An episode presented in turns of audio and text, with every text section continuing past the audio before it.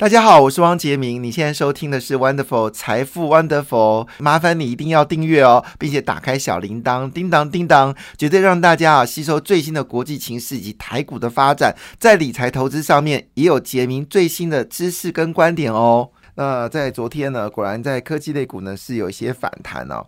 那这个我们说的是台股好。那昨天美国股市呢，非半指数还是持续的走高哦。那涨幅是各大指数之冠哦，涨了一点六二个百分点。纳斯达克则是上涨零点七三个百分点，标准五百指数上涨零点五七个百分点。道琼工业指数呢，缓步的朝三万三千点进行啊，现在已经三万两千八百五十九点了，恭喜啊！道琼斯很可能有机会。呃，在有没有机会在今年啊再创新高？有可能是大家所关心的焦点啊。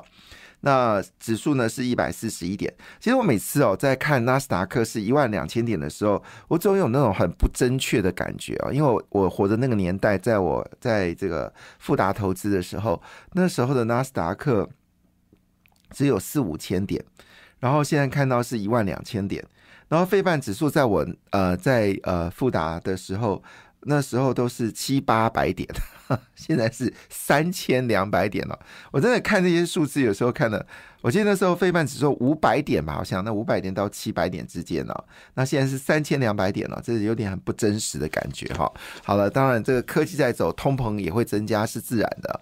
那侯友也那边讲说啊，这鸡蛋好辛苦啊。那你告诉侯友，你会告诉我那鸡蛋怎么生呢？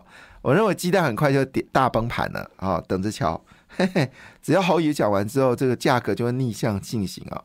好，另外就是，呃，这个东北亚股市呢，日本是跌零点三六个百分点，韩国股市呢是上涨零点三八个百分点啊。那这个欧洲股市呢，连续第三天收红啊，强势上涨。德国股市呢回档回升了，回升了一点二六个百分点呢，表现的非常亮眼。英国股市呢则是回升零点七四个百分点。英国王王呃国王去德国拜访啊，那在德国的这个国会演讲全文德文呢，哇，这个这个。这个作为一个国王很辛苦，要会法文，要会德文，要会英文哦。这个真的要变成语言天才，全也全程用德文演讲，太厉害了。好，法国股市上涨一点零六个百分点。好，印尼终于跌了哈，连续上涨之后，昨天终于小小的修正零点四五个百分点。印度股市第二天收红，涨幅一样都是零点六个百分点哦。马来西亚股市呢？呃呃，确认一下哦，没有。对不起，是因为印度放假。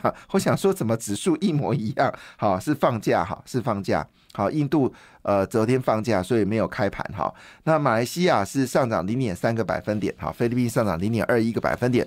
中国股市呢，终于稍微回升哈。那恒生上涨零点五个零点五八个百分点，哈。上海综合指数上涨零点六五百分点。那么深圳呢，则是上涨零点六二个百分点。当然。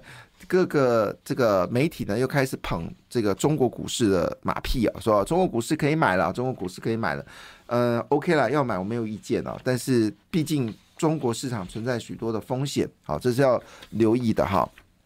好，另外呢，当然就是有关美国股市这部分，为什么昨天呃美国股市四大指数全面收红呢？好，主要原因是因为。呃，美国财政部业人说，在细谷银行跟 Signal Bank 倒闭之后，他会重新去呃检视有关银行监管跟监理的一些方案。但是，我认为这件事也凸显了美国法治上面是不是出了问题啊？因为叶伦这次很摇摆，也造成呃整个市场的一个不定性了哈。所以，这是属人主义，而不是属政，不是属一个政治的一个态度哦。那现在呢？现在美国国务院跟美国财政部呢，都已经开始要寻找真实的一个解决方案。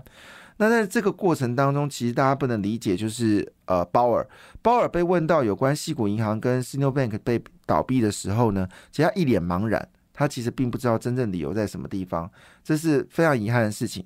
这是鲍尔很可惜啦，就是在去年呃，在前年的时候没有。呃，别人说要升息的时候，他误判误判通膨。那时候前年他说通膨还 OK，后来通膨大幅起来的时候，他又升息速度太快，所以造成了整个金融体系呃是有点消化不良。好，那当然这股风应该没有吹到，没有吹到欧洲。瑞信瑞士信贷可能是某种程度有些影响啊，但是德意志银行就影响不大了哈。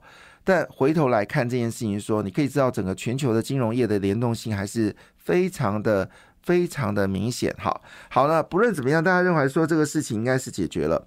好，那紧接着大家注意到，就是呃，今天会公布美国的个人消费支出，也就是 PCE，就是美国联准局的一个重视的数据。不过已经不重要了。美国联准局认为五月份是最后一次升息了，紧接着就是什么时候降息啊？所以以这个角度来思考一个好问题，就是说到底美国经济是如何呢？好，礼拜四公布的初领就业人数是有稍微增加一点点哦，所以基本上现在还是非常担心有没有什么样的一个风险啊，所以。最近一些理财公司的股票都有些下跌的状况，不过我们还是回头来看哦，整体而言来看，基本上还算是一个稳定的一个一个情况了，所以也不用太多的担心哦。好了，那以现在呃的角度来思考，到底美国股市该如何呢？其实最关键的焦点呢，应该还是在于就是我们说的呃。就是应该焦点还是在于，就是我们说的一月呃四月十五号呢，准备公布哦，就是呃第一季的财报才是市场现在最关心的主要的一个焦点。那这里面会引发什么样的一个讯息呢？也成为大家所去留意的。不过以目前为止，整个美国的。资本市场里面呢，看起来还是笼罩在一个相对比较乐观的一个气氛哦。那这个气氛当然对于台股来说，会不会有一些帮助呢？也成为大家所关心的一个焦点。所以呢，巴克莱分析师呢，阿加这个阿加看起来是好像是这个有点土中东名字啊。他说呢，金融市场定价反映出呃。呃，两全其美的预期，经济衰退允许利率处于低位，并且大幅的调降了通膨，但不会对企业财报产生巨大的负面影响。听起来好正面哦，意思说呢，就是。呃，最近的有这个失业状率，呃，最近的就业状况稍微有点啊变得比较迟缓，哈，也就引起了某种程度经济有稍微啊不那么高速成长。那美国利率呢就可以相对呢就不用升那么高了。那通膨呢也会慢慢的走低，而企业财报呢其实还蛮稳定的，听起来还蛮乐观的。那我们再看一下，这是 Van Vanda 呃 Research 啊全球宏观的策略师叫 Pato，他说呢。感觉就像是暴风雨过后的，呃，不是暴风雨前哦，是暴风雨过后的平静。过去几周所发生事情，改变人们对于市场的假设以及本轮周期中所处的位置，意思说市场应该有机会呃走高。那另外呢，就是呃因放空次贷泡沫成名的投资人叫贝瑞，他也说一句话说，在二月一号呢会议当中暗示市场卖出股票。但周四呢，他承认他做错方向了哈，所以现在做空呢是做错方向啊，这是呃几个蛮有趣的现在的一个状况，来给大家做一个参考。那所以市场当然最大的消息还是在于美光哦，那么美光呢已经呃证实说库存呢基本上已经降到相对的低点了。我们在昨天有说，包括了驱动 IC 也开始啊变得比较好，面板的状况也开始稳定下来，好。整个库存的状况已经都属于一个稳定的一个状况啊，这对台股来说确实是一个相对比较利多的一个消息。好，因为讯息出来还没有看到台积电的 ADR 的报价，也许等会有出来的时候跟大家做个报告。好了，那回头我们来看，在今天的台股部分有哪些重要的消息呢？我们现在关心房地产的讯息啊，严比例说话了哈，到底你这次跟建商买房子谈的价格是多少呢？他说至少是要打。九打九折哈，就是至少要 ten percent off 哈。他认为说马上就会有人开第一枪了，做降价的动作哈。那现在美国房地产据了解，可能要再跌十五趴，洛杉矶已经跌三十趴了，还会再跌十五趴。所以房价你不要把它看得太谨慎，它就是商品。它本来就有涨有跌，其实以前我们都认为汽车的价格应该稳定的，但特斯拉又教我们一件事情：汽车价格你也是运气，有时候你会买的很贵，有时候你会买很便宜。但如果你觉得便宜还会更便宜的时候，搞不好价格就涨了，就跟着锂电锂电池的价格来做变化。因为电动车的价格主要是锂电池嘛，所以锂电池跌，好房价车价就跌；锂电池涨啊，对不起，车价就涨啊。所以这也蛮有趣的，就是。已经啊跟我们以前想的不一样了。所以房地产也是这样子，你有涨你就有跌，好就这么简单，它没有什么稀奇。严比认为说房价是跌十个百分点。那最近新竹县的房价呢也开始大幅的下跌，好，因为很多是那有钱人啊，因为金修贼啊、博士干就喜欢买房子，所以呢。这些有钱人突然发现到，其实买房子是个负担呢，所以他们就不买了。所以新竹县呢，成交量大幅的下跌，搞了半天都是这些有钱的人，他把房价给炒高了哈。好，那这个情况下呢，当然对台股而言来说，外资似乎已经持续买买买买买啊。好，那当然四月份是密集的法说会，还有四月份是第一季的财报。那当然过了这个呃清明年假的时候，就是公布三月份的营收。所以呢，市场在二十八号的时候已经做了一些修正了，基本。上现在大家应该是比较偏向是乐观的哈。那以目前的整个角度来看的话呢，特别是外资在没有利率的影响之下啊，做买进的动作呢是越来越的积极哦。所以呢，大部分的外资呢，对于呃上半年股市呢，都是已经调高到万一万六千点的上方哦，有机会持续的走高。那当然，这里面背后的原因还是来自于，就是资金有回到台股，同时间呢，一些利空消息呢，已经慢慢的好消失掉了，而 AI 的题材呢，还在持续的发酵。到目前为止呢，在这个廉价不含今天呢，外资已经大买超过百亿元哦，而且锁定的都是高股息、高值率，还有原物料的族群的股票。哈，好，那。当然，紧接着，呃，这个三星看起来已经耐不住了哈。三星呢决定呃减产记忆体啊，这个是一个很重要讯息，来拯救 DRAM 跟 NAND Flash 的一个关键行动啊。那这个减产呢，减产的部分当然对于价格来说就稳定嘛。美光说库存已经稳定了，三星加速减产，那这样子就等于是呃全球大概七成以上的这个记忆体呢，基本上都已经走向比较偏向稳定的状况。好事，好，那这时候你要怎么挑股票呢？其实你去挑南亚科跟华邦，坦白讲 OK，但是如果真的记忆体是价格上涨的话，基本上你应该找的是通路商，好，比较就是我们说的这个晶片的组装厂商或是这个通路商啊，那就是微刚、宇瞻跟实权。那实权通常呃表现的会比较好，这是我们说记忆体的模组厂，因为呢它。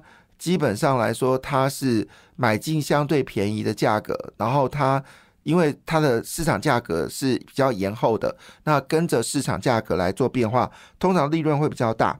好，那随着云端伺服器跟资料中心客户的库存去化告一个段落，第三季的需求渴望逐步恢复，对于五 G。还有所谓的互联网的应用商机，基本上应该都有些不错的机会啊，这是实权所谈的。那微光微刚则说，记忆体的产业供应链库存有机会在今年上半年逐步去化完成，下半年呢，随着啊更多的消费性商品的快速需求，据顾据了解，第三季呢就会恢复成长的动能。所以呢，看起来实权微刚还有这个。呃呃呃，宇瞻好，应该会是第一波受惠者。那第二波受惠者就是华邦跟南亚科，好，因为它比较是属于跟他们的产品其实跟三星也不是相同的啦。你说要把它一并来谈哦，我觉得也。不太好，因为我们台湾的商品都比较属于是标准化的商品，好比较低阶一点点哈，所以跟这些高阶产品比较没有太大的一个关联度了哈。那低阶产品主要受到汽车，呃，因为汽车的东西不需要太高阶，所以台湾的南亚科跟华邦基本上跟车用电子还是维持一定的利多。另外一部分呢，就是英特尔。呃，英特尔这一波呢，其实输给辉达越输越大哈。那英特尔还是在努力当中，他对于联发科还不错，决定把数据晶片呢交给联发科来处理。那现在呢，也开始陆续推出新的商品哦，新的平台呢叫做 Sierra Forest 哦。那这个部分呢，基本上大家市场认为说，这对于呃，广达、英业达来说是有帮助。那英业达最近股价有缓步上涨，不过英业达是一个非常就是你买英业达并不是要赚股价啦，你买英业达跟广达，其实你是赚满利息的，跟红海一样。现在这些大型的这些我们说的组装厂呢，基本上你不要太期待股票有什么飙风了哈。但是呢，就是逢低买，然后呢给你不错利息，利息五趴多，然后拿到利息呢再回来买股票，好就有复利的运算了。就像有人说啊，联发科没有填息，其实你应该要做的事情不是这样子，联发科是你拿到它的现金股利的时候再买。等到拿现金的时候再买，再买股票，然后下次又配息，然后再买股票，再配息，再买股票，这个是才是真正的方式。如果你只是拿利息，你可能没有办法填息，会觉得会有点难过。但你把利息拿去买股票，就完全是不同的一个状况。这是我们要跟大家做做的解释哦。所以呢，换个角度来说，到底这个伺服器利多在。呃，纯股部分当然是看红海股、广达跟英业达，但是如果你是要标股的话呢，你就要看双红跟广运。好，这是我们说的小型股，好零组件才可能有比较有机会大幅的上涨，是双红跟广运这部分。好，那当然另外一则信息也要留意，就是。辉达的市值已经是英特尔的五倍啊！曾几何时，英特尔在我们那个年代开玩笑，大大到觉得是他说一句话地动天天摇，就没想到现在被辉达给摇撼了。辉达现在市值已经比英特尔多五倍哦。那么今年股价呢，已经上涨九成哦，从最低的价格一百二一百二十块钱呢，已经涨到了两百两百六十九块钱了。那如果从一月三号算起呢，最低价是一百四十三块，那已经涨了九成哦，非常厉害。另外，特斯拉第一季的股价呢也是持续走高，降价是有帮助的哈。那也就是说，辉达的上涨也代表是我们说的这个 Chat GTP 好，事实上还是一个主流，AI 还是主流，所以普瑞、翔硕好，大摩力挺啊。在这个情况下，大摩力挺普瑞跟翔硕。那昨天起金开始发动了，所以起金跟森达科很可能会是目前为止可以稍微留意的一个新的趋势哦。普瑞、翔硕、起基、森达，提供大家做参考。感谢你的收听，也祝福你投资顺利，荷包一定要给它满满哦。请订阅杰明的 Podcast 跟 YouTube 频道财富 Wonderful。感谢，谢谢 Lola。